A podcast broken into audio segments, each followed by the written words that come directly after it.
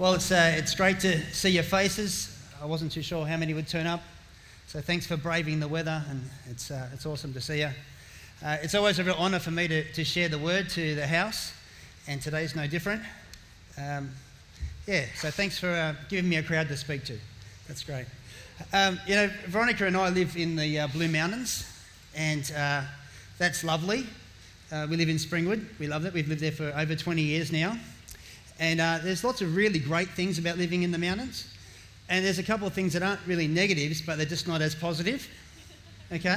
Yeah, because uh, it's pretty well everything's great living there.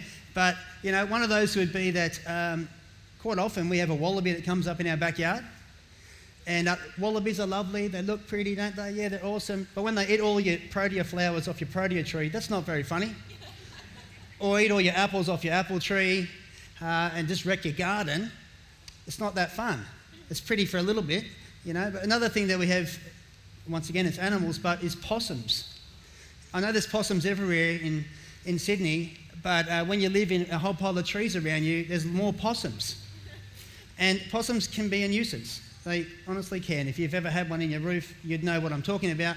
We often have possums around our house and find, uh, you know, we find them in little nooks and crannies around our house. And uh, a few years ago, I was, um, I was at home. I wasn't feeling well. I wasn't sick, but I wasn't feeling that great. So I thought I'm going to have a day home today. I was home by myself. And uh, I'm walking around the yard. I don't do um, resting well. Anyone who's hung out with me knows that I'm a high energy person. I really don't sit still ever. And it annoys Veronica sometimes. And, uh, and so I'm, I'm at home, supposed to be sort of resting, but I was walking around the yard and I'm thinking, I'm going to just chop some trees back, like just do some gardening. That's not that strenuous. I still didn't feel great. And I walk into the area that we have under our house where I have all my garden tools. And uh, I walk in and I can smell possum, right? I know you're going to say, what does that smell like? If you've smelled it, you understand what possums smell like. And I thought, I've got a possum in here somewhere. So I'm sort of looking for him. And it didn't mean I was going to shield me away, but I'm just thinking, where is he? I'm looking. And then I find him. And he's underneath the shelf that I have all my chainsaws on and he's dead. He's on the bottom shelf, and I'm thinking, ah, hmm, it's not good. So thought, what am I going to do? So I went inside, I put some proper clothes on, and not that I was walking around the yard with not proper clothes on. I hate proper clothes on, but work clothes, and, uh, and I put some work clothes on. I came back out, I had a really strong coffee, juiced myself up, and I moved everything off, moved the shelf, got the shovel, you know, and I thought, do I bury him? Not feeling the best to do that. So I just put him in a double bagged him, threw him in the bin. Done, right? And I'm sure you're wondering, why did Stuart tell that story? That seems dumb. I, I, did that to ask a couple of questions of you. They're rhetorical, so please don't answer them out loud. But yeah, why did I not just wait till Veronica came home to tell her, hey, there's a dead possum? Why did I not ask my adult children whether they could deal with the issue or the problem. Why did I not just go, oh, I didn't see that, and I'm out of here, and I'm not going to just forget the gardening, I'm going back inside and watching TV? Why did I not do that? Why did I do what I did? And I, will answer it for you. I think responsibility would be the answer to that. It's my responsibility. Uh, I saw it. Uh, I know it's there. Uh, I should do something about it. I'm, it's in my capabilities to do it. It's my house. So it's my responsibility. And I, I think that uh, I'm stirred with this year's vision Pastor Jack when he's talking about, well, a thousand days is more than a year, but a thousand days, a thousand people in the kingdom. And I, I was just thinking about this that what's my responsibility with that? I have people in my life that don't know Jesus. What's my responsibility? Do I pretend that I don't know that? Do I stick in my bubble and just stick in my lane and don't worry about it? Do I ask someone else to do it? Do I wait till Veronica does it and say, hey, you know these people, you should go talk to them about Jesus? Or do I take on responsibility myself? To say, you know what, I'm going to, I can do this, it's in my capability. And I think that uh, Jesus is asking that of us as well. If we look in Matthew 28 19 to 20, it's a verse we all know.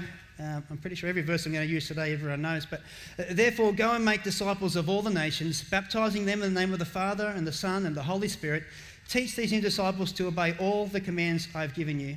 And be sure of this I am with you always, even to the end of the age. I love this passage, you know. Um, obviously, we are a church that loves sharing the gospel. We are a church that is passionate about discipleship.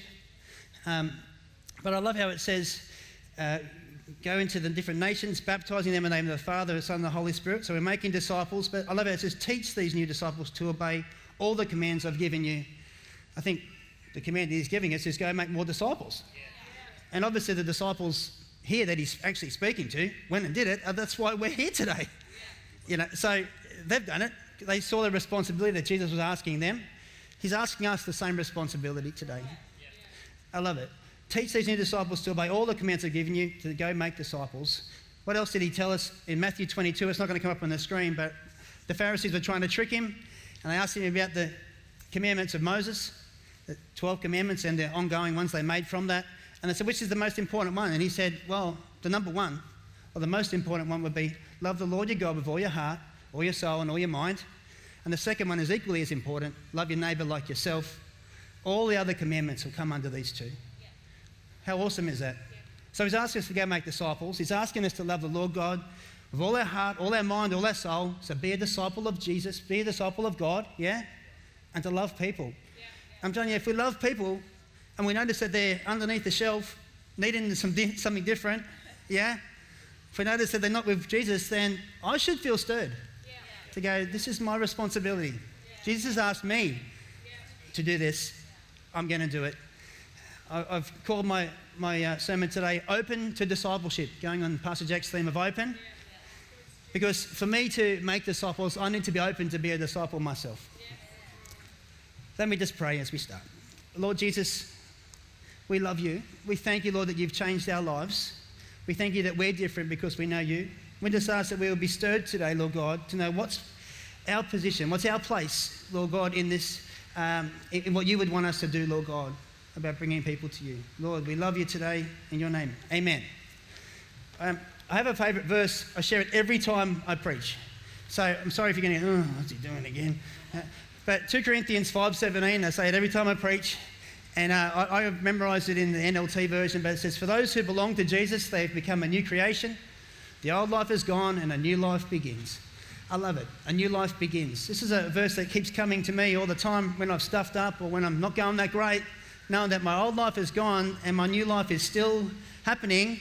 Doesn't mean that uh, my new life's finished. It's, it began then when Jesus started to change my life, and He's continued to change my life. I'm sure that there's many people here that would say something similar. I want to read it in the um, Good News translation, but I want to read a bit further because I think it fits into what we're talking about today. And so I think it'll come up on the screen. It says, Anyone who is joined to Christ is a new being. The old is gone, the new has come. All this was done by God, who, through Christ, changed us from his enemies into his friends and gave us the task of making others his friends also.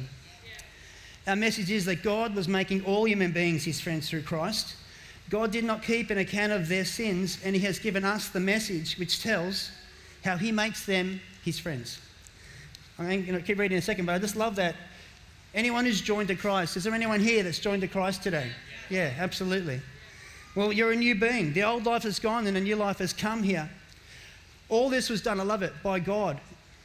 I didn't do anything about it. Yes, I made a decision to follow Jesus, but I couldn't change my life. God's changing my life. And he did, he, he, he did what he had to do was by sending Christ. Yeah? So, but I love how it says, and he gave us the task of making others his friends also. I love it. So, yes, we talked about commands that he's giving. Yeah, I want to do that. I want the responsibility. But he's given me a task to do. I love it. To make other people his friends because I'm already his friend.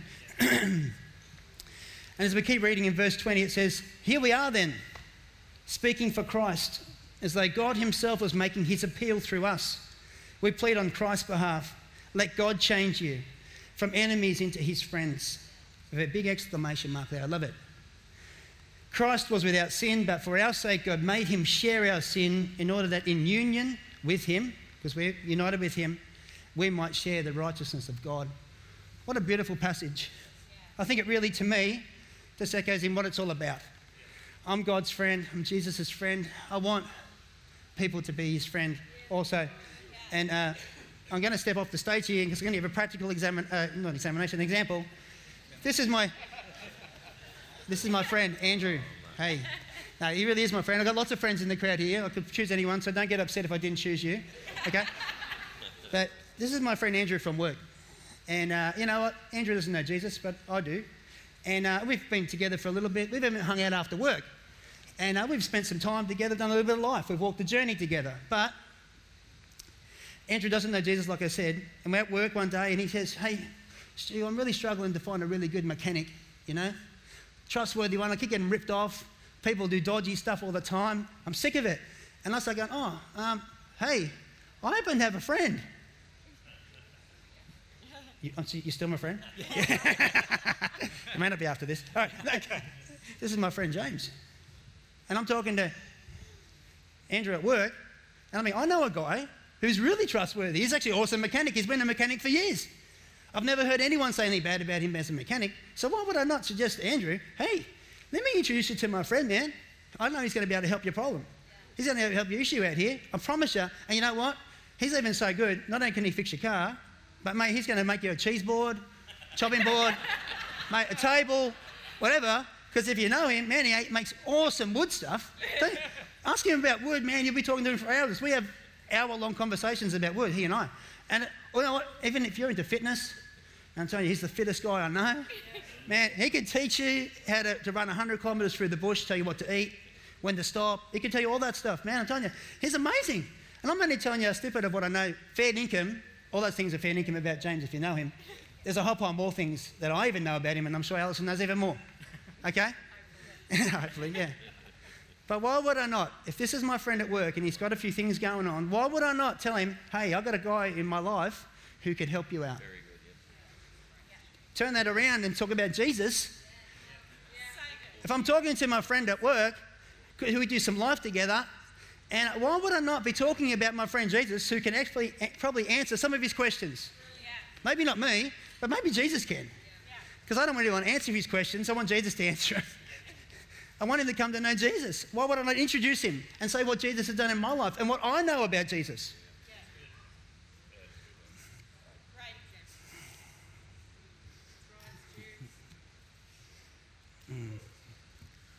You know, um, I, I, have a. Uh, hmm. I'm going to read a passage in, in Acts, Acts 8, 26 to 40. And this is one of my favourite passages. I know I said 2 Corinthians 5.17 is my favourite verse, but for some reason, Philip and the Ethiopian story comes up in my life a lot. It really speaks to me about discipleship, yeah. doing a journey with someone, yeah. and friendship. And uh, so I'm going to read it and then we're going to break it down a little bit. Acts 8, 26 to 40 says, As for Philip, an angel of the Lord said to him, Go south down the desert road that runs from Jerusalem to Gaza. So he started out and he met the treasurer of Ethiopia, a eunuch of great authority under the Candace, the queen of Ethiopia. The eunuch had gone to Jerusalem to worship and he was now returning, seated in his carriage. He was reading aloud from the book of the prophet Isaiah. The Holy Spirit said to Philip, Go over and walk along beside the carriage. Philip ran over and heard the man reading the prophet Isaiah. Philip asked him, Do you understand what you are reading? The man replied, How can I, unless someone instructs me?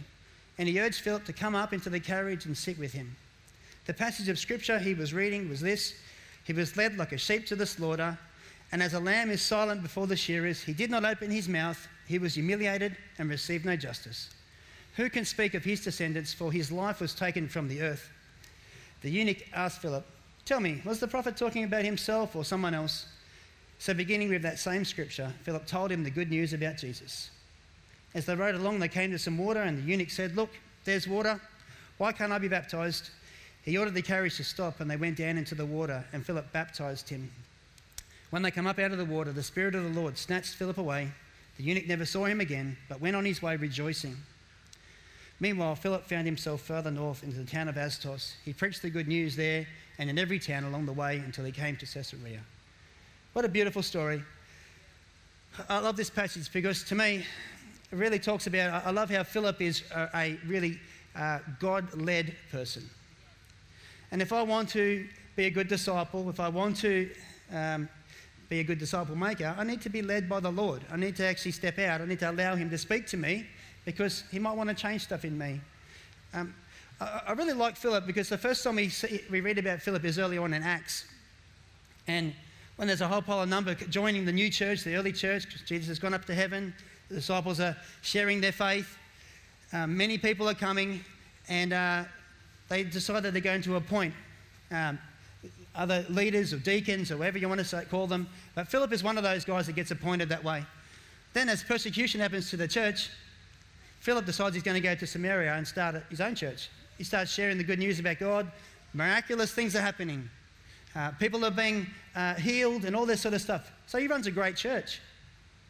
Even to the point that Peter and John come to see him because they've heard about how good it is and they lay hands on everyone and the Holy Spirit comes, which they're amazed at, that the Holy Spirit went on Gentiles. Yeah.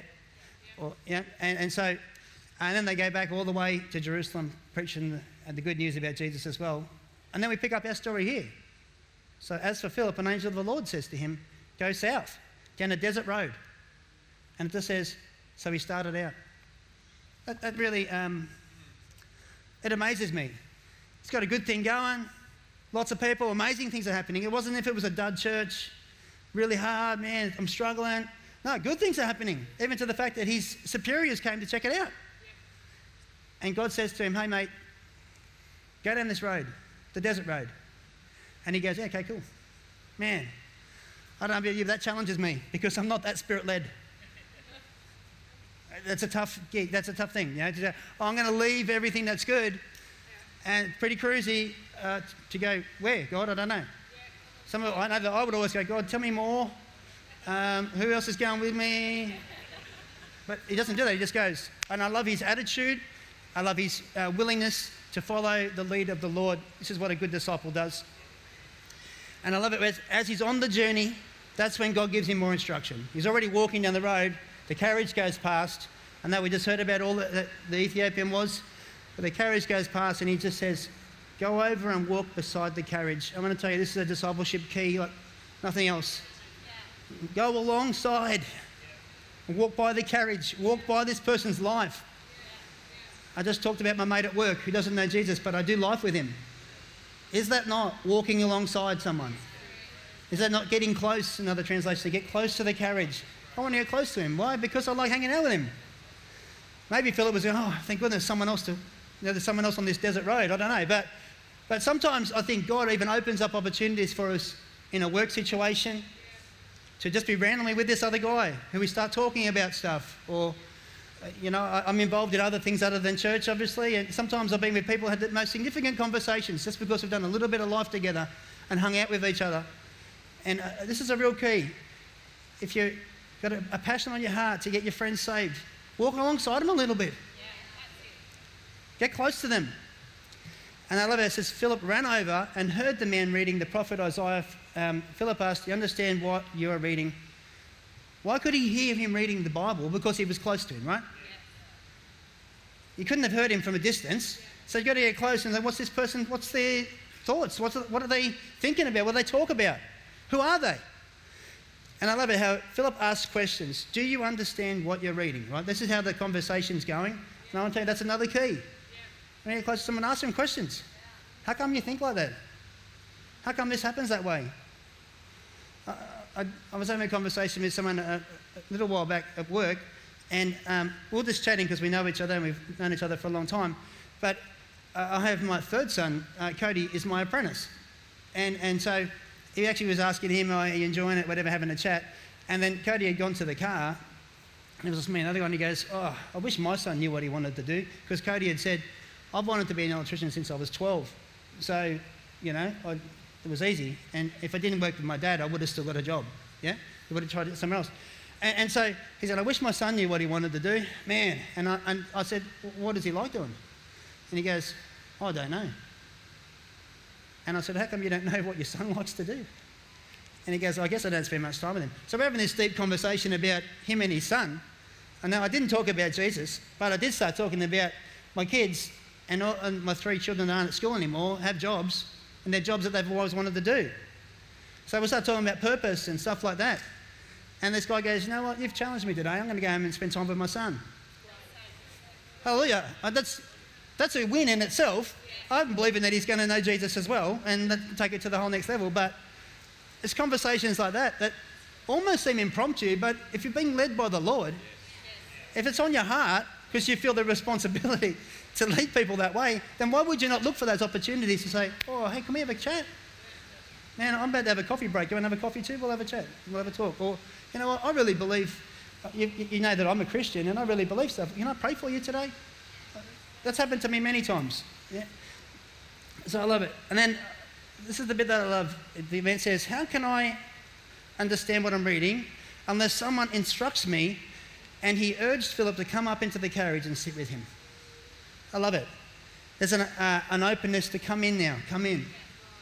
Because he asked some questions, because he's walked a bit of the journey, now he's invited in to this guy's world. I love it. To me, that's a, a real discipleship key too. Walking alongside, asking some questions, and waiting for that time to be invited into the world, man, then you can actually start to then really talk about the deeper issues and talk about the deeper things in their heart. I love it how, uh, as we read further on, obviously that passage is about Jesus. We know that was a, uh, a prophecy about him. But I love how now the eunuch's asking Philip questions. Now he's in his world. And that happens. How come, come your wife still, uh, you're still with your wife? How come uh, your kids actually like you? Um, how do you get your kids to love going to church? Well, what do you do to make them go there? I, have been asked that question, honestly. I, I have adult children, three of them that serve in, in the youth, and I've been asked, how, do, how did you make your kids get to that, do that? Thinking, I didn't make my kids do anything. I just allowed them, and thank goodness we have an awesome kids program and a youth that, that want them to walk with Jesus themselves. It's not my Christianity that they're, it's their own. They've actually loved Jesus, you know? But that opens up a whole other conversation, doesn't it? Yeah? and I love it as, as they rode along, um, I say, so he began, sorry, with that same scripture, and Philip told him the good news about Jesus. So he didn't flick past the answer. Someone's been thinking, oh, don't worry about that. Let me tell you about something else. He started with that exact scripture, where the guy's at, and brought Jesus into it. I really think that's a discipleship key too. That I, know if, if, if I'm walking alongside people, whether they've been a Christian for a while or not, I don't want them to, to get some wisdom from me because I'm not that wise. I want them to get wisdom from Jesus himself, yeah? And that's why I want to help them. Hey, I'm, I'm happy to be on the journey with you as God yeah. starts to talk to you, yeah. as He starts to reveal things to you. I, I know that's it's going to be a whole lot more uh, and powerful if Jesus tells them the answers than, than I do, honestly. And so I want to start with exactly where they're at and bring Jesus into the situation. Talk about Jesus and how maybe he's even how he's changed my life or how Jesus answered that question for me. Could be a way. And I, I love it as it says, as they rode along, they came to some water, and the eunuch said, Look, there's some water. Why can't I be baptized? And he ordered the carriage to stop, and they went down and, uh, to the water, and Philip baptized him. It's funny, but we don't really know. It just says that Philip told him the good news about Jesus. That's the end of the paragraph. And then it's, oh, here's some water. Why can't I be baptized? Yeah. Well, obviously, one of the things that he talked about with the good news about Jesus is with baptism. Yeah. We don't know how long the conversation was. We don't know what really got said. But it goes from telling him about Jesus to, hey, here's some water. Why can't I be baptized? I love it. So it's all part of the discipleship journey, isn't it? I know that Belinda said there's some baptisms next week. Hallelujah. It's going to be great. What an awesome night. If you've ever been when we've done it, it's awesome. But to me, that's actually really saying um, that's where the discipleship sort of starts. You've, you've loved Jesus, you go into the waters of baptism, man, everything's changing. Yeah? I, I love it. There's actually, uh, I don't know, is it on the screen? Oh, okay. So in the passage, it's funny, but it goes from verse 36 to 38. It's not going to come up. Maybe not. If you're reading in your Bible, I'm sure the first 37 is not there. It's kind of one of those, uh, it happens a few times in the Bible. Um, but usually, was it on there? Yeah. Yeah. But usually 37 is down in the footnote down the bottom. And I, I love it. And it says uh, something along the lines, depending on what translation you got. But I believe that, the, that Jesus is the Son of God that's what the, that's what the Ethiopian says to him. And uh, he says, Well, I can baptize you, man. And I love it. The declaration from the person's own heart hey, I'm not just believing it because you are, I'm believing it myself. I believe that Jesus is the Son of God and that He died for me. I love it. And you know, as the, the team comes up, I just want to finish by praying over us. I hope you've been stirred today. I've been re-stirred myself, but I just hope you've been stirred to know that there is responsibility on us from Jesus. that He loves being our friend, and I hope that you love being His friend. So why would I not share with my friend who doesn't know Him about Him? And I hope you've been stirred today about discipleship, walking a journey with people, asking some questions. And, and you don't have to, it's not too much stress on the questions. Let Jesus lead you with what questions to ask. They're not that hard. I ask you all the time, how come you think like that all the time? And let people talk. Most of the time, you don't have to ask that many questions because people like talking about themselves. It's their favourite topic. It's my favourite topic anyway. And, um, and I, yeah, I just think, I hope that you feel stirred about that, that you would walk alongside close with someone and ask questions uh, and steer them towards Jesus. Bring Jesus into every situation you have. Let me pray over you today. Lord Jesus, we do love you. I thank you that you've changed my life and you've changed many people's lives here, Lord God. We thank you for your power. We thank you for your authority. I thank you for your, your stirring, Lord, and I thank you, Holy Spirit, that you speak to us. I ask, Lord, as we have situations and opportunities, uh, not only over this next week, but ongoing, Lord God, that you would really stir us, Lord, to, uh, to bring you into the situation. We ask, Lord, that we'd have many, many stories of changed lives through you. And Lord, we just praise you today. And we give you all the honour that you deserve, Jesus, in your name. Amen.